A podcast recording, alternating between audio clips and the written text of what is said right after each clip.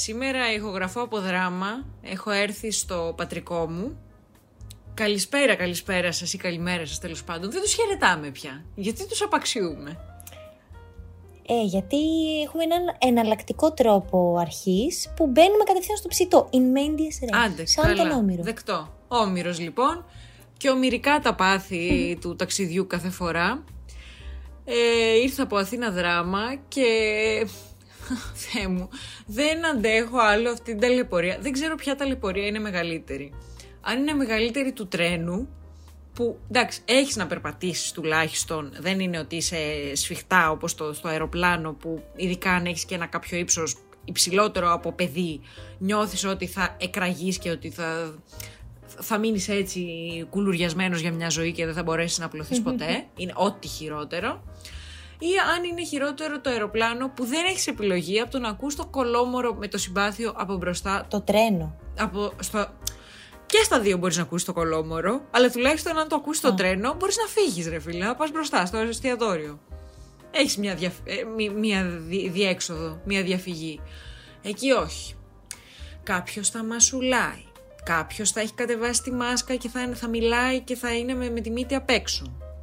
Κάποιος θα έχει πάρει τον τριτοξάδερφο, τουλάχιστον στο τρένο αυτό το γλιτώνεις. Έχει πάρει τον τριτοξάδερφο και αναλύει όλο το γάμο της ξαδέρφης και πρέπει εσύ να το ακούσεις. Για όνομα Εντάξει, του και στο Θεού. αεροπλάνο το γλιτώνεις αυτό. Ξεκάθαρα. Δεν μπορεί να πάρει τηλέφωνο. Ε, και όπως που δεν το γλιτώνεις, γιατί εγώ δεν φτάνει που παίρνω το τρένο από Αθήνα Θεσσαλονίκη, πρέπει μετά να πάρω και από Θεσσαλονίκη για δραμακτέλ. Βεβαίως. Και εκεί στο κτέλ είναι που βιώνεις την απόλυτη αποθέωση. Είναι πραγματικά το. Είναι οριακά το αγαπημένο μου. Οριακά είναι ένοχη απόλαυση. Γιατί Το αγαπημένο σου. δεν ξέρεις τι θα σου προκύψει εκεί. Δηλαδή, θα σου προκύψει ο λεωφοριατζής, ο...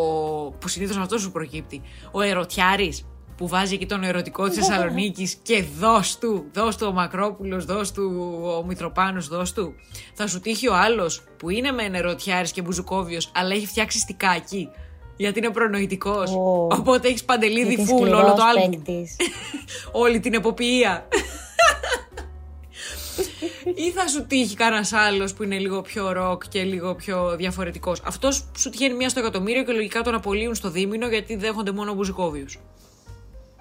Ιδανικά θα έπρεπε να σου τύχει αυτός ο οποίος δεν βάζει μουσική. Α, όχι, αυτός δεν υπάρχει. Πρέπει. Δηλαδή, για ποιο λόγο να πρέπει να βάλει μουσική σε όλο το κτέλ; Έχω τα ακουστικά μου και θα ακούσω τη δική μου μουσική.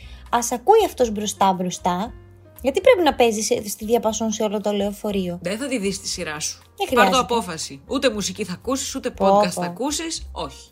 Δεν θα ακούσεις τίποτα. Θα ακούσεις παιδί το άιντε ψυχανάλυση να κάνεις, δεν μπορείς εσύ να με τρελάνεις. Γιατί έχει ταλκάδες. Στραβά έχεις όλα τα μέσα. Γιατί και στο αεροπλάνο, ναι, μεν δεν θα ακούσεις το, στο, το τηλεφώνημα του κολλητού στον κολλητό για τον γάμο του ξαδέρφου, αλλά επειδή ακριβώς δεν θα έχει το τηλέφωνο για να σκρολάρει λίγο στα social ή για να πάρει κάποιον τηλέφωνο, θα σου πιάσει την μπάρλα εσένα. και άμα εσύ δεν θες να μιλήσεις; No. Αυτό Γιατί δεν θα εντάξει, είναι ξεχάσει. περιπτώσεις που θες, ας πούμε, εγώ που με πιάνει πανικός, καμιά φορά ρε παιδί μου μπορεί κάτι να πω ή μπορεί να, άμα μου μιλήσουν, να αισθανθώ μια ασφάλεια ότι έχω την οικειότητα.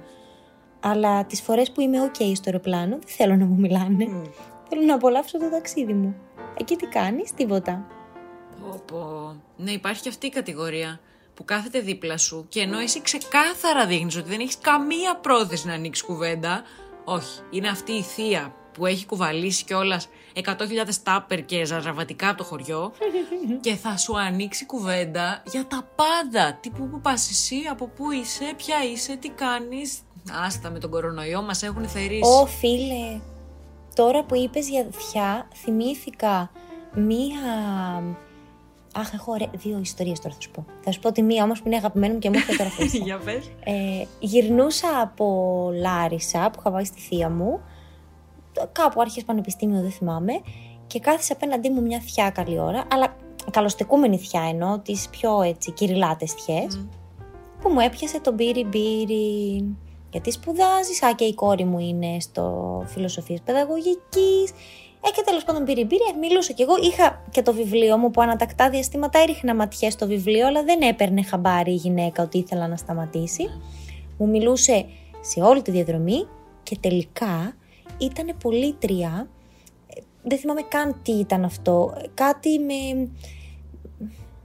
με συμπληρώματα διατροφής. Κάτι τέτοιο. Α, ήταν από αυτού. Οπότε γιατί μου έπιασε; Τους, πώς Ναι, ήταν από λεγόντουσαν, αυτούς οι που οποίοι ήταν η ήθελαν- μάστιγα, health, όχι, πώς λεγόντουσαν; Herbalife. Δεν πρέπει να ήταν αυτό. Α, οκ. Δεν θυμάμαι, βα- μπορεί και να ήταν. Δεν θυμάμαι, φίλε, καν. Με έκανε ad στο facebook επιτόπου. και είναι και η ώρα που. Ναι, εγώ τότε ήμουν και πολύ γλυκούλα. Δεν μπορούσα να το αποφύγω και να πω. Άσε, θα σας κάνω μετά. Έβλεπε αν θα την αποδεχτώ εκείνη την ώρα. Ε, μου έστελνε μηνύματα κτλ. Ήθελε να μου στείλει προϊόντα. Την αγνόησα μετά και την ξέκοψα και την έσβησα. Μμ. Αλλά ρε φίλε μου μιλούσε τόση ώρα στο τρένο για τη δουλειά της εν τέλει. Πω, πω, Πρίχτρα, μου είχε δώσει και κάτι δειγματάκια. Πρίχτρα. πω, πω, πω, πω, πω. Βέβαια σε τρένο τώρα που το σκέφτομαι, θα μου πεις και την άλλη σου ιστορία. Ε, αλλά είχε τύχει να κάνω και φίλοι τύπου. Ω, Όταν είχα πρώτο ξεκινήσει μ, να ανεβοκατεβαίνω, το- όταν είχα πρωτοκατέβει Αθήνα δηλαδή, ε, ήταν μια κοπέλα η οποία δεν πήγαινε και πολύ μακριά, τύπου να ήταν 40 λεπτά διαδρομή. Αλλά κι όμως έκατσε δίπλα μου και κάπως μου άνοιξε κουβέντα και ήταν ε, και αυτήν ο πρώτος της καιρός εκεί γιατί ήταν από ένα νησί, ε, φοιτήτρια. Οπότε μιλήσαμε λίγο, είχαμε βγει και κάνα δύο φορές. Είχα γνωρίσει και το αγόρι της. Εντάξει, χαθήκαμε βέβαια τελικά, αλλά ήταν έτσι μια ωραία νότα ευχάριστη πέρα από το ταξίδι, αλλά και στη ζωή γενικότερα. Γιατί ξέρεις, εγώ δεν ήξερα ψυχή εκεί πέρα, οπότε μμ. είχα έναν άνθρωπο να πεις ότι θα μιλήσω στην Αθήνα και θα βγω. Οπότε ναι, υπάρχει και αυτό. Ισχύει. Πράγματι, μπορείς να κάνεις και μια ωραία κουβέντα. Έχω μια φίλη που γνώρισε μια κοπέλα σε ένα πλοιαράκι για Αίγινα και mm. κάνουν παρέα ακόμα. Α, τι ωραίο. Μπορεί να συμβεί και αυτό. Ωραίο. Να μην λέμε μόνο τα κακά δηλαδή. αυτό γιατί είναι ναι, πολύ γκρίνια γιατί ξεκινήσαμε. ξεκίνησα με την κακοψυχιά εγώ. Πες μας και την άλλη σου την ιστορία όμως. Η άλλη είναι άσχετη.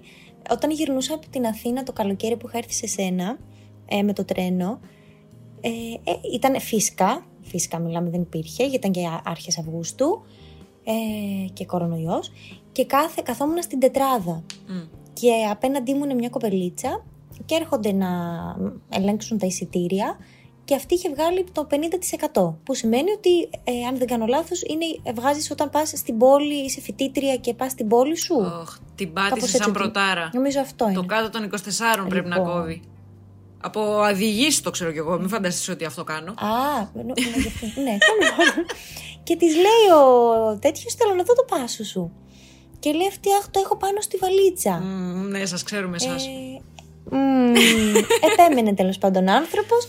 Αυτή εκείνη την ώρα τέλος πάντων κατεβάζει τη βαλίτσα της, ήταν λίγο αναστατωμένη. Ήταν γαμάτος σου, εγώ το έβλεπα και ήμουν τέλεια εκεί πέρα. Έλα ρε την παρακολουθούσα καημένη. καταπληκτικό. Εγώ μπαίνω στο, στη θέση της και Ε, τρέπομαι. συγγνώμη, να μην κόβει. Εγώ γιατί είμαι νομοταγής και δεν έκοψα τον άνω των 24. τον κάτω των 24. Αυτό να κόβεις μωρή Άσε με, τρελή. κουκλίτσα Άκουσε μου. με που σου λέω τώρα. Ε, off the όχι, record. εγώ όμως είμαι. Ε, άσε τώρα. Αυτή φταίει. Δεν φταίει αυτή. Δεν- Να ήταν σωστή. Άμα δηλαδή σου πούνε δείξε μου την ταυτότητά σου, θα πεις ε, ότι φταίει αυτός που σου ζήτησε την ταυτότητα. Εσύ φταίει που έκοψες κάτω των 24. Άσε με χρυσή μου, σε παρακαλώ. Και τέλος πάντων με τα πολλά άρχισε αυτή να είναι αναστατωμένη και να λέει: Τώρα δεν μπορώ να ανοίξω τη βαλίτσα μου μπροστά σε όλους να βλέπουν τα ισόρουχά μου. Ε, άμα είναι, θα πληρώσω τη διαφορά. Κυρία η και την δικιά σου. άφησαν τέλος πάντων. ναι. Την άφησαν ελεύθερη. Ελεύθερη, ενώ τη- Ναι. το προσπέρασαν. Είπαν άντε καλά και την άφησαν. Ωραία φίλε, sad. Πω, sad.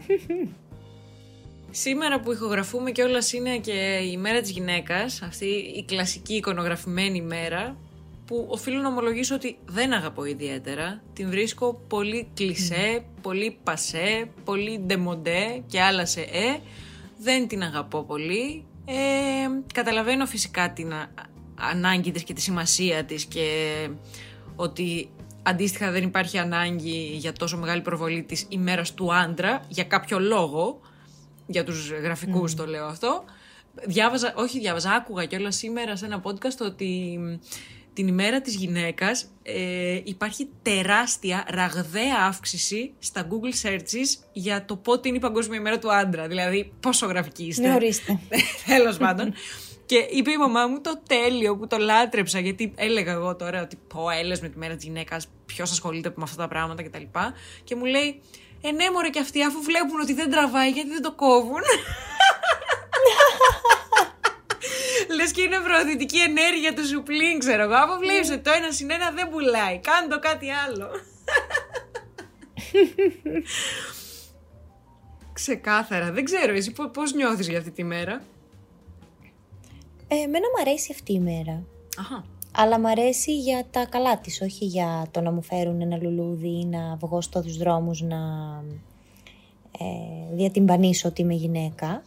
Ενώ μου αρέσει σαν μια υπενθύμηση του, της προσπάθειας της γυναίκας να χειραφετηθεί, σαν μια υπενθύμηση όλων των κινημάτων που γίνανε τότε που γίνανε, είμαι και λίγο ανιστόρητη, mm. σουφραζέτες και δεν συμμαζεύεται. Σαν μια υπενθύμηση δηλαδή, όχι για να πάρουμε δώρα ή λουλούδια ή να δω άρθρα του τύπου ε, σεξι εσώρουχα για την ημέρα της γυναίκας και πώς να ικανοποιήσεις τον εαυτό σου και αυτοφροντίδα κτλ. Αυτά μπορούμε να τα δούμε και άλλες μέρες. Ε, αυτό δηλαδή το σαχλό με, με κουράζει, δεν μου αρέσει καθόλου. Μ' αρέσει όμως σαν μια υπενθύμηση του τι κατακτήσαμε μέχρι σήμερα, δηλαδή που, που έχουμε φτάσει. Γιατί δυστυχώς παλέψαμε πάρα πολύ για να φτάσουμε εδώ σήμερα και εμείς τώρα να μπορούμε να κάνουμε podcast και να ε, παντρευόμαστε όποτε θέλουμε, να αγαπιόμαστε με όποιον θέλουμε, να πηδιόμαστε με όποιον θέλουμε. Δεν γινόντουσαν αυτά παλιά. Σαν μια υπενθύμηση δηλαδή του τι έχει γίνει. Αλλά όχι έτσι όπως την κάνουν κάποιοι Ναι, εμένα μου έχει, σήμερα. Μου έχει εντυπωθεί στο μυαλό η μέρα της γυναίκας ως η μέρα ε, που θα σχεδιάζουμε γυναικείες μορφές χείλη και τριαντάφυλλα. Οπότε Μμ. δεν αγαπώ. Not a fan. Μμ. Αλλά οκ. Τέλος πάντων, Ναι, όχι, με, με, με το να ζωγραφίζω χείλη και τριαντάφυλλα, ε, ναι, είμαι και εγώ full κατά. ναι, δηλαδή αυτό το χρόνια πολλά στις μαμάδες μας που μας έφεραν στον κόσμο, στην υπέροχη γυναίκα μου και στην ε, ε, φανταστική μου κόρη. Δεν ξέρω, καταλαβαίνω τώρα, το κοροϊδεύω, σίγουρα υπάρχει κάποιος άνθρωπος ο οποίος το γράφει με όλη του την ειλικρίνεια και την αγάπη και με καλή διάθεση.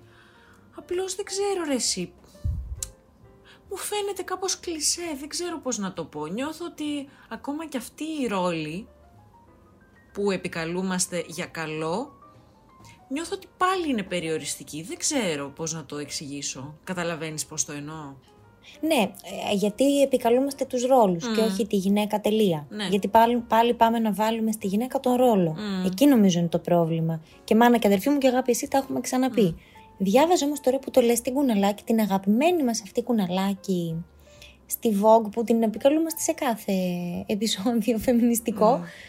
Ότι υπάρχει η μέρα των ανδρών, είναι 19 Νοεμβρίου, αλλά δεν έχει αναγνωριστεί λέει από τον ΟΕ- ΟΗΕ. Α, γιατί; Ναι. Μάντεψε. Αχ, Θεέ μου. Αχ, είναι σαν το παιδάκι που τύπου το μεγα... θα, θα πω προσωπικό μου παράδειγμα που ποτέ δεν έγινε πραγματικότητα και καταγγέλω σαν το μεγάλο παιδί που το μικρό έχει πάρει πιπίλα και θυμάται και αυτό και ξεμοραίνεται ότι θέλει και αυτό πιπίλα και λέμε έλα πάρε και εσύ μία να παίζεις. Εγώ δεν πήρα ποτέ βέβαια πιπίλα δεύτερη στα 12 μου και το καταγγέλω αυτό, αλλά τέλος πάντων. Οπότε ναι, πάρτε ρε παιδί μου και εσείς μια μέρα του άντρα. Σε καλή μεριά. Λοιπόν, εντάξει, τα συζητήσαμε καλά με το... για τη γυναίκα. Θα αλλάξω θέμα. Βεβαίως. Και θα πάω στις ε, απαντήσεις των ακριο... ακροατριών μας. Μμμ. Όταν ρώτησα τι θέλετε να συζητήσουμε στο επόμενο επεισόδιο. Να, για πες. Και έχουμε φίλη αγαπημένη, η οποία μ, έθεσε το τοξική παραγωγικότητα. Και το αφήνω εδώ να το Α. πάρεις να το κάνεις ό,τι θες. Θα το πάρω γιατί είναι και μ, πέτυχες και τη μέρα ε, που το σκεφτόμουν Βεβαίως, σήμερα. βεβαίως. Ωχ, βαριά μέσα. Ναι, γιατί ε, όταν σταμάτησα να είμαι φιλόλογος, ε, σταμάτησα γιατί σκεφτόμουν ότι δεν έχω κάποιο impact με αυτό που κάνω. Νομίζω ότι κάτι κάνω, αλλά δεν κάνω τίποτα τελικά. Και λέω θέλω να κάνω κάτι πιο χειροπιαστό ρε παιδάκι μου, να μπορώ να πω ένα, δύο, τρία. Αυτά έκανα σήμερα. Και μπήκα στον θαυμαστό κόσμο της διαφήμισης και των πολυεθνικών εταιριών, όπου βασιλεύει ο καπιταλισμός και εκεί κάπου κατάλαβα ότι αυτό που έλεγα πως θέλω να ζω χαρούμενη και ήρεμη και τα λοιπά, κάπου έκανε φτερά γιατί μέσα σε αυτές τις επιχειρήσεις και μέσα σε, στο, στο concept του καπιταλισμού η αξία σου μετριέται με εργατοώρες και με αποτέλεσμα. Δηλαδή, mm. απάντησες όλα τα mail, ολοκλήρωσες όλα τα task, έφερες ε, χ τοις 100 αύξηση στον τάδε αριθμό που θέλουμε, αύξηση στα κέρδη της επιχείρησης, τους πελάτες της. Αυτό είναι που τελικά σε αξιολογεί. Και έτσι μπαίνεις και εσύ σε, μια, σε ένα φαύλο κύκλο και σε μια πολύ τοξική λογική και νοοτροπία που για να μπορείς να νιώσεις ότι κάτι προσφέρεις θέλεις διαρκώς να παράγεις, να κλείνεις δουλειές και το νιώθω από τον εαυτό μου. Αν δεν κλείσω δουλειές δεν νιώθω ότι κάτι έκανα σήμερα. Ναι, μπορεί να μίλησα και να προετοίμασα 10 δουλειές. Αλλά αν δεν τις έχω κλείσει, αν δεν έχω κλείσει π.χ. 5, σκέφτομαι, μα τι έκανα σήμερα, έκανα κάτι. Και μένεις έτσι. Πω, πω εσύ, αυτό, αυτό είναι τρομερά βαρύ. Ναι. Και ψυχοφθόρο. Ε, είναι απίστευτο ψυχοθόρο. Γιατί μετά αυτό μετακυλίεται στην υπόλοιπη σου μέρα, όπου σκέφτεσαι. Ωραία, τώρα τι κάνω; Τώρα παράγω κάτι. Δηλαδή, πολλές φορές, ειδικά όταν ε, δουλεύω και από το σπίτι, που είναι πιο εύκολο να κάνω ένα διάλειμμα, κάνω και σκέφτομαι, ναι, ωραία, πάμε πίσω στη δουλειά τώρα. Γιατί, γιατί κάνω διάλειμμα. Ή μου αξίζει τώρα να κάνω διάλειμμα. Γιατί κάνω διάλειμμα. Ναι, ναι, πω, πω φουλ τοξικό. Ή ε, ναι, μπαίνεις στην οτροπία μετά ότι, ωραία, τελείωσε η δουλειά μου. Ε, να μην κάνω και μια φριλάντζα, να μην κάνω και μια έξτρα δουλειά, να μην βγάλω και ένα έξτρα εισόδημα. Mm. Λες και όλη σου η αξία μετριέται από το νουμεράκι που λέει ο λογαριασμός σου και από το, δεν ξέρω, το πόσο πολύ παράγεις. Δεν ξέρω. Ναι. Κοίταξε, εγώ που δεν έχω το αντίστοιχο στη δουλειά, ε, εντάξει, δεν έχω πωλήσει και τέτοια, η δουλειά μου είναι να μπορέσω να βοηθήσω τους μαθητές. Ωραία. Ε, το βιώνω στην καθημερινότητα. Mm. Για παράδειγμα, την Κυριακή που δεν δουλεύω, δεν μπορώ να κάτσω να δω το ταβάνι. Mm. Αισθάνομαι ότι κάτι πρέπει να κάνω. Και αν η μέρα περάσει, ας πούμε, αν το βράδυ καθίσω και δω survivor και δεν διαβάσω ή δεν δω κάτι πιο ουσιαστικό, Λέω, ωραία, ωραία πέρασες πάλι. Αυτό μαστίγωμα. Mm. Ωραία πέρασες πάλι τη μέρα σου, καθόλου παραγωγικά. Ναι. Εν τω μεταξύ και η βαρεμάρα είναι παραγωγική, αλλά δεν το έχουμε καταλάβει. Μα φυσικά. Έλεγε η Μαρίζα Ρίζου, έβλεπα μια εκπομπή το πλάνα με ουρά στην ΕΡΤ, της Επτακύλη, και είχε καλεσμένη τη Ρίζου με το σκυλί της. Και λέει αυτό που μου έμαθε το σκυλί, δεν θα μου το όνομά, ε, είναι, είναι η βαρεμάρα. Mm. Τη βλέπω, λέει, να ξαπλώνει να μην κάνει τίποτα όλη μέρα, να ξαπλώνει, αλλά μόλις της πω πάμε ή μόλις της πω έλα ή ξέρω εγώ της πετάξω ένα παιχνίδι, είναι μέσα στην τρελή χαρά. Mm. Και εγώ λέει δεν έχω μάθει να βαριέμαι. Πάντα θα έχω ένα κινητό, ένα βιβλίο, θα ακούσω μουσική. Πάντα κάτι θα πρέπει να, με κάτι να απασχολώ τον εαυτό μου τον, και το μυαλό μου. Αλλιώς αισθάνομαι ότι δεν κάνω τίποτα. Mm-hmm. Και λέω, τι λέει τώρα η τύπησα; Ο Γκρέι, το σκυλί μου, όλη μέρα κοιμάται, δεν κάνει τίποτα. Ναι. Αλλά εγώ δεν μπορώ να καθίσω και απλά να κοιτάξω το ταβάνι. Νιώθω άχρηστη. Μα γιατί το κάνουμε αυτό στον εαυτό μας; Όχι, θα σου πω. Γιατί το, το έχω πάει πίσω να το κάνω trace στο από πού ξεκίνησε αυτό και μου φυτεύτηκε. Σίγουρα μετράει και η περιραίουσα ατμόσφαιρα που βλέπεις όλους να, να αυτοαξιολογούνται με αυτόν τον τρόπο, ειδικά όταν ζεις σε πόλη με mm. ταχύτερους ρυθμούς όπως η Θεσσαλονίκη Αθήνα. Αλλά σκέφτομαι τον εαυτό μου που προσπαθούσα να μπω σε αυτή τη λογική. Διάβαζα full αυτά τα business άρθρα στο LinkedIn, να βλέπω TED Talks και όλα αυτά. Που όλοι αυτοί οι Warren Buffett και οι Bill Gates και Elon Musk, όλοι αυτοί οι επιχειρηματίες, οι κορυφαίοι, σου λένε π.χ. πρέπει να κάνεις κάθε μέρα αυτά τα πέντε πράγματα. Να ξυπνάς το πρωί, να κάνεις σκηνάκι, να διαβάζεις τέσσερις σελίδες βιβλίο, μετά να κάνεις το πρωινό σου, μετά να... και σου λένε ακριβώς τι πρέπει να κάνεις, το, οποίο το οποίο πάντα έχει μέσα ένα συνεκτικό πρόγραμμα παραγωγικότητας εντός εισαγωγικών. Δηλαδή, πάντα κάτι πρέπει να κάνεις για να γίνεις αυτός ο μοναδικός. Ε, και όταν πας να μπεις σε αυτόν τον κόσμο, αυτούς βάζεις πρότυπα. Δηλαδή, δεν νομίζω ότι είμαι μόνη που αυτούς τους ανθρώπους τους έχει για πρότυπα, τους είχε μάλλον. Ότι προς τα εκεί πρέπει να πάω. Ε, όταν mm. μπαίνεις λοιπόν σε αυτή τη λογική, αρχίζεις και σκέφτεσαι. Ωραία, άρα για να πετύχω κι άλλα πρέπει να φέρω κι άλλα. Και για να φέρω κι άλλα πρέπει να τεντωθώ κι άλλο. Κι άλλο, κι άλλο, κι άλλο. Κάπου όμως ξεχυλώνει όλο αυτό. Και αυτό που δεν βλέπεις ποτέ είναι την ξεχυλωμένη πλευρά όλων αυτών των ανθρώπων. Ε, και στο τέλος τέλος και ποτέ να μην ξεχυλώνουν. Εμένα αυτή η ζωή δεν με ενδιαφέρει. Τελικά. Ε, αυτό είναι. Αυτό είναι. Αυτό συνειδητοποιώ. Δεν θέλω να ζω αγχωμένη όλη μου τη ζωή. Οπότε σκέφτομαι και με το ζόρι υποβάλλω τον εαυτό μου σε τέτοιες διαδικασίες όπως τις ανέφερες της βαρεμάρας, του κοιτάγματος του ταβανιού και του δεν κάνω τίποτα και δεν πειράζει καθόλου. Και δεν, μα είναι απαραίτητο, όχι απλά δεν πειράζει καθόλου. Ο εγκέφαλος και το σώμα μας χρειάζεται Και αυτό που είπες ότι δεν βλέπουμε την ξεχυλωμένη πλευρά, προφανώς εμείς βλέπουμε μόνο την κορυφή του παγόβουνου, η οποία είναι καταπληκτική. Και ε, το, το πώς τα έχουν πετύχει όλα, ε, πώς έχουν φτάσει μέχρι εκεί, εγώ γιατί δεν έχω φτάσει εκεί και δεν βλέπουμε το άλλο το από κάτω. Και βλέπουμε μόνο λοιπόν την κορυφή του παγόβουνου και ξεχνάμε να δούμε τι, ποια είναι τα, πώς έχουν φτάσει μέχρι εκεί και ποια είναι τα, οι δυσκολίες που περνάνε και αναρωτιόμαστε γιατί εμείς δεν τα έχουμε καταφέρει. Για μένα όμως, αλήθεια το λέω, ίσως επειδή δεν το βιώνω στο επαγγελματικό, το ότι το κάνω στην καθημερινότητά μου είναι τρομερά κουραστικό. Θυμάμαι όταν κάναμε ε, στη συμβουλευτική τώρα που σπουδάζω, κάναμε κάποια βιωματικά, στα οποία έπαιρνες το ρόλο του συμβούλου του συμβουλευόμενου. Κάποια στιγμή πήρα το ρόλο του συμβουλευόμενου και έφερα σαν πρόβλημα ότι δεν ξεκουράζομαι καθόλου και ότι αυτό με αγχώνει. Και λέω λοιπόν ότι δουλεύω κάθε μέρα μέχρι και το Σάββατο και ότι έχω μόνο την Κυριακή να ξεκουραστώ. Και μου κάνει καταπληκτική η κοπελίτσα αυτή που ήταν στη θέση του συμβούλου και την Κυριακή τι κάνεις; Και σκαλώνω εγώ και της λέω ούτε την Κυριακή ξεκουράζομαι. Γιατί πάντα θα θέλω να συμμαζέψω, να καθαρίσω, να διαβάσω, να κάνω το ένα, να κάνω το άλλο. Και μονίμως ε, βρίσκομαι σε αυτήν την... Ε, υπερδιέγερση, ναι. Αναταραχή, υπερδιέγερση, ναι. Ήταν τρελή διαπίστωση αυτή που μου έκανε, που μου το έφερε μπραφ. Άρα ούτε την Κυριακή ξεκουράζεσαι. Αχ, μα πραγματικά είναι το πιο απλό πράγμα. Γιατί δεν κάνουμε τα πιο απλά πράγματα μπορούμε και κάνουμε τόσα πολλά δύσκολα και σύνθετα.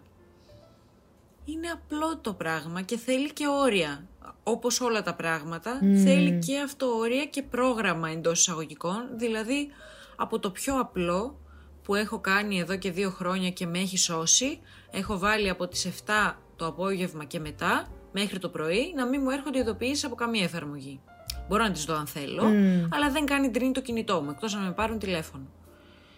Από αυτό το πιο απλό λοιπόν που οριοθετείς την ώρα σου και τη μέρα σου, τύπου μία ώρα μετά τη δουλειά, το κινητό κλείνει. Και ίσως δύο ώρες πριν κοιμηθώ, το κινητό μένει στο σαλόνι. Και αυτό το έκανα κάποτε, τώρα δεν το συνεχίζω δυστυχώς γιατί το έχω για ξυπνητήρι. Αλλά είναι και αυτό, είναι, απλά πράγματα που μπορείς να κάνεις και τις καθημερινές για να σταματήσεις ρε παιδί μου να, να είσαι σε αυτήν. Γιατί και το κινητό και η οθόνη μας φέρνει άγχος. Όσο και είμαστε απέναντι σε πράγματα που έχουμε συνηθίσει να μας, ε, να μας εντείνουν τη διάθεση και την, ε, ο εγκέφαλός μας να δουλεύει σε άλλες συχνότητες, ε, τότε πώς μπορούμε να το συνδυάσουμε με τη χαλάρωση αυτό, δεν γίνεται; δεν γίνεται. Και μπαίνεις και στο τρυπάκι της σύγκρισης φυσικά. Τα έχουμε ξαναπεί αυτά. Ότι όλοι κάνουν κάτι και εσύ γιατί δεν κάνεις, όταν είσαι όλη μέρα στα social media και στο scroll down. Και πριν κοιμηθείς, ειδικά μου το κάνεις αυτό. Και πραγματικά όταν μου το είπες ότι έχεις κλείσει τις ε, ειδοποιήσεις ήταν πολύ σωτήριο για μένα γιατί τις έκλεισα κι εγώ.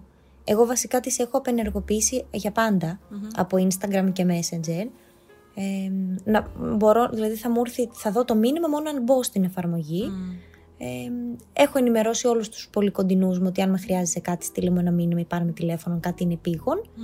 Και με έχει βοηθήσει γιατί εμένα με αποσυντόνιζε το να ε, είμαι ας πούμε στο μάθημα το διαδικτυακό και να έχω δίπλα το κινητό και ξαφνικά να φωτίζει. Να έχω βγει για έναν καφέ και ξαφνικά να φωτίζει. Αυτό με αποσυντόνιζε πάρα πολύ. Γιατί έμπαινα στη δικασία να δω ποιος είναι δεν γινόταν να μην πω, δεν μπορούσα να το διαχειριστώ το να μην το δω εκείνη τη στιγμή. Mm. Και κατευθείαν να διάσπαση προσοχής και τα σχετικά. Ναι, ναι, ναι. Πολύ βοηθητικό αυτό. Ε, και αντίστοιχα όταν πεις ότι ας πούμε θα πας μια βόλτα ή θα πας να δεις ένα φίλο, οτιδήποτε, είσαι για καφέ, είσαι για φαγητό, το κινητό μέσα για το Θεό. Κράτα το μέχρι να βγάλεις φωτογραφία του φαγητό και να το βάλεις story και μετά θα δεις τα like σου όταν γυρίσεις. Βάλει το κινητό Ναι, ρε μέσα. παιδί μου. Αυτό με το κινητό, Ναι. δεν ξέρω, είναι πολύ μεγάλο θέμα αυτό με το κινητό. Και σου, σου νιώθω Πολύ εμένα μεγάλο ότι μου μεταδίδει κι άλλο άγχος. Δηλαδή, αν έχω το κινητό, Ναι. Α, η ψευδέστηση ότι και καλά εντάξει θα βγω μια βόλτα να έχω το κινητό για ασφάλεια, είναι ξεκάθαρα ψέμα, γιατί στην πραγματικότητα απλώς δεν σε αφήνει να αφαιθείς στη στιγμή, γιατί έχει συνέχεια στο νου σου να το τσεκάρεις. Σωστό. Αχ, άντε να δούμε και με αυτό τι θα γίνει. Κοίταξε όμως τώρα που λέμε για παραγωγικότητα, ε, ήθελα να το πω για καλό, αλλά τώρα θα το πω για κακό. Για πες. Ε, λοιπόν, κατέβασα την, εφ- μια εφαρμογή του Book Voice, Μμμ, που είναι audiobooks μμμ. και μ, την κατέβασα με το σκεπτικό, είναι, το- την έχει κάνει ο Χιλάκης, που μεταξύ μας, αν σας αρέσει η φωνή του Χιλάκη, μην επιλέξετε βιβλίο που διαβάζει ο Χιλάκης. Τόσο γιατί εγώ χαλιά. επέλεξα βιβλίο Α, που ναι. διαβάζει ο Χιλάκης και Παναγία μου. Κόλασε το Αυτός ο fake story. άνθρωπος. Κόλαση, δεν το συζητώ, δεν μπορώ να συγκεντρωθώ. Στην αρχή τώρα τη συνήθισα τη φωνή του. Απίστευτη φωνή, δεν υπάρχει ο άνθρωπος. Ε, που εντάξει, να σου πω την αλήθεια, εμφανισιακά δεν σκίζομαι, αλλά Άσε με, Χρυσή αυτή μου. η φωνή, Παναγιά μου, Άσε με χρυσή. έχεις δίκιο. Όλο είναι, όλο. Έχεις δίκιο. λοιπόν, επανέρχομαι. Και το κατέβασα με το σκεπτικό ότι εγώ οδηγώ κάθε μέρα μισή ώρα πήγαινε, μισή ώρα γύρνα. Μμ. Αυτό είναι το minimum που κάνω μέσα στη μέρα μου. Και λέω τώρα μία ώρα τη μέρα, επί τέσσερις μέρες σίγουρα που οδηγώ, ε, είναι πάρα πολλές ώρες και είναι ευκαιρία να τελειώσω βιβλίο, να διαβάσω βιβλίο. Μμ. Επομένως την κατέβασα. Εντάξει, δεν το κάνω σε κάθε μου διαδρομή, γιατί είναι φορές που θέλω να ακούσω κάποιο podcast, άλλες φορές που απλά θέλω να αφήσω τη σκέψη μου να τρέξει και δεν ανοίγω ούτε καν μουσική, άλλες που θέλω να ακούσω μουσική. Ε, μου άρεσε πάρα πολύ. Ε, κατέβασα τον ε, ο υπέροχος Gatsby που είναι με τον χιλάκι, mm. όπως καταλάβατε. Τι- Το διαβάζει τέλεια. Ε, φοβόμουν ότι δεν θα μπορώ να συγκεντρωθώ και ότι δεν θα μπορώ να... Ε, δεν θα είναι το ίδιο με το χαρτί, που εντάξει δεν είναι το ίδιο. Ωστόσο, μια χαρά ακολουθώ την ιστορία. Και παρόλο που καμιά φορά αργώ να πάω παρακάτω, ε, δηλαδή περνάνε μέρες και το ξανακούω, τα θυμάμαι όλα, είναι μια χαρά. Αλλά τώρα συνειδητοποιώ, συζητώντας όλα αυτά, ότι ακόμη και όταν οδηγώ, ήθελα να είμαι παραγωγική. Ναι. Άμα το καλοσκεφτεί. Είναι θέμα οπτικής θα πω εγώ. Δηλαδή, ε, και αυτό έχω μάθει και από την ψυχοθεραπεία, ότι όταν κάτι το κάνεις καταναγκαστικά, τελικά δεν θέλεις να το κάνεις και το αποθείς γιατί το έχεις συνδέσει με αγκαρία. Όπως π.χ. εγώ με τα βιβλία. Αν όμως απλά αφαιθείς και δεις την ουσία του πράγματος, γιατί εσύ ουσιαστικά αγαπάς να διαβάζεις, ουσιαστικά σε ωφελεί και σε χαλαρώνει και σε ταξιδεύει το να παρακολουθείς μια αφήγηση, είτε γραπτά είτε προφορικά, τότε θα καταλάβεις ότι δεν είναι για σένα εκείνη μια στιγμή ε, μελέτης. Δεν είναι ότι ακούς σε audiobook το τι να διαβάσεις για την συμβουλευτική τι- για την επόμενη φορά. Ακούς ένα βιβλίο, σωστά. οπότε ουσιαστικά ψυχαγωγείσαι. Mm, σωστό. Και έβγε σου και μπράβο σου να γίνετε σαν τη Χριστίνα και να ακούτε audiobooks. Να μην είστε ευχαριστώ. σαν πύλα σαν εμένα που ακούω μόνο μουσική. Την Άντε ίδια καλά. playlist. Κάθε φορά. Ε, καλά κάνεις. Εσύ πας θέατρο όμως, για πες κάπου πήγες. Α, ναι, καλά. Sad. Λοιπόν, ε, αυτό που δεν ανέφερα, ε. θα σου πω. Αυτό που δεν ανέφερα την προηγούμενη φορά, α, γιατί μου ήρθε σαν έκπληξη την επόμενη μέρα, δεν ήξερα ότι θα πάω, ήταν το. Πώς λεγόταν η Χριστίνα, αυτό με τον. ε, Α, Λοιπόν, είναι σκηνοθεσία του Τσαφούλια, Τσαφούλια. μαζί με τον Πυγμαλίωνα Δωδεκαρίδη. Παίζει και ο Μπέζος και λέγεται κάτι παραλα... ενηγματικές παραλλαγές λοιπόν. Ναι. Α, είναι ναι. αυτοί οι δύο. Συγκλονιστικό δεν θα πω πολλά πολλά, να πάτε να το δείτε. Πολύ κακό για το τίποτα ο Μπέζος, μόνο αυτό θα πω. Νομίζω ότι απλά μου ούτε με να μ' άρεσε το καλοκαίρι στον Οθέλο. ε, Πράγμα, δεν είναι ρε φίλε, λες και ο κόσμος απλά γουστάρει και γελάει επειδή είναι ο Μπέζος. Τύπου Ναι, ναι, ναι. λέει μια τάκα, το πιο απλό πράγμα, και πεθαίνουν τα γέλια. Τύπου, παιδιά, Α, αλήθεια ήταν τώρα. ε, αστείο, ήταν Δεν κωμικό ήταν το κομμωδία, θέατρο. ε, απλώς είχε κομικά στοιχεία και νομίζω ότι ο κόσμος Mm. πήγε λόγω μπέζου, ενώ το έργο έχει τρελό βάθος, καμία σχέση δηλαδή, νιώθω ότι ίσως και το κοινό να μην ήταν, ε, πώς να το πω, να μην πήγε για το, το, την ουσία του έργου, να πήγε λόγω μπέζου, για να αχα, θα δούμε μπέζο να γελάσουμε. Ε, και από την άλλη να σου πω ότι πέρα από το ότι συγκλονίστηκα με τον Δαδακαρίδη, εντάξει, ήξερα ότι είναι καλός, αλλά ακόμα μια φορά σε θέατρο δεν θυμάμαι τον είχα ξαναδεί, πρέπει να τον είχα ξαναδεί παλιά. Π- Πολύ καλός, μου άρεσε πολύ και σκηνοθετικά ήταν πολύ ωραία η προσέγγιση. Ο Μπέζος πραγματικά με απογοήτευσε στους δραματικ- στο δραματικό κομμάτι. Εντάξει, είναι ωραίος, χαχαχά. Ο κλασικός ρόλος που παίζει τόσα χρόνια, τον εαυτό του δηλαδή, ένα μουντρούχο ε, τύπο, ναι. Αλλά στα δραματικά πού είναι ο Μπέζος; Όχι, Απογοητεύτηκα. όχι. Και εγώ σου λέω που τον είδα με το χιλάκι θα πω πάλι. Ε, στον Οθέλο του καλοκαίρι, ο χιλάκης Παναγία μου δεν υπήρχε, έπαιζε τέλεια. Μμ. Ο Μπέζος ήταν ε, από διάφορους έως και κακός. Ναι, ναι, λυπηρό. Τέλος πάντων, το Που ήταν προσπερινό. και, ε, δεν, ήταν, δεν είχε και καθόλου κωμικό στοιχείο. Βλέπε ευτυχισμένοι μαζί, Ναι. δεν ξέρω τι άλλο. Ε, δεν ήταν καθόλου καλό. Και πάμε σε κάτι εξίσου όχι και τόσο συγκλονιστικό. Στα φτηνά τσιγάρα τη μεταφορά το musical. Ε, Που. Εντάξει, όχι ότι πήγα για να δω αριστούργημα. Δηλαδή και η ταινία δεν είναι ότι ήταν αριστούργημα, απλώς είναι pop culture, ας πούμε. Ούτε cult ακριβώς, δεν είναι ότι είναι τόσο κακή που την λες καλή ή επίτηδες κακή, απλώς είναι μετριούλα η ταινία. Εκεί ήταν μετριούλικο και το musical. Δηλαδή, ο Ιαν, Ιαν Στρατής, respect, ε, στο, στο τραγούδι, εξαιρετικός. Εντάξει, η Ντρακέιν εξαιρετική, την είχα ξανακούσει. Οι υπόλοιποι, νιέχ. Δηλαδή, ε, δεν πήραν ανθρώπους που τραγουδάνε. Ενώ ήταν musical. Δηλαδή, με δουλεύεις; Ξέρεις τι θυμήθηκα τώρα; Όχ, δίκασε. Που είχαμε δει στην Αθήνα το Σικάγο Α, με αυτήν που έπαιζε στο 10 ναι, λεπτά τη κήρυγμα. Διακοπαναγιώτου. Δρακοπαναγιώτου. Για ποιο λόγο, παιδιά; Why Θεέ though? μου ήταν απαράδεκτο. Απαρά... Καμία... ε, Καμία αίσθηση με το, με το, έργο, ρυθμό, καμία με σχέση. Καμία ήταν... χάρη, καμία ε, άνεση στην κίνηση. Τι φάση. Πω πω τι μου θύμισες, ναι. Ναι, άστα να πάνε. Τέλος Καλά, πάντων. Δεν είναι ότι πονέσαν και τα αυτιά μας δηλαδή, αλλά τέλος πάντων. ναι, ναι. Εντάξει. δεν, δεν θα σας πω μην τυχόν και το χάσετε, αυτό. Εντάξει. Ειδικά αν έχεις δει την ταινία, είναι τι- απογοητευτικό ως ένα βαθμό. Τέλος πάντων. Οκ. Αυτά είχα να Μάλιστα. πω. Να σας πω, ε, νομίζω το έχουμε τερματίσει λίγο το θέμα. Κάντε like στο podcast, κάντε κριτική στο podcast, βάλτε μας αστεράκια. Πάμε και λίγο, κάντε share το podcast. Να δούμε πώς θα πάει αυτό. Ω, Ναι, Ω, νέο challenge. πάμε λίγο να χαρούμε Δείξτε λίγο μας την ακόμα. αγάπη σας. Πραγματικά. Δείξτε λίγη αγάπη.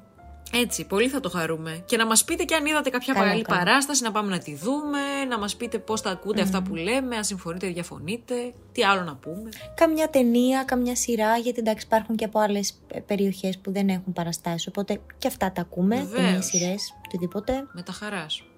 Βιβλία, θα πω εγώ. Έτσι, έτσι. Μουσικές. Μια χαρά. Αυτά τα ωραία μας. Αντιό. Φιλάκια ροφιχτά. Mm.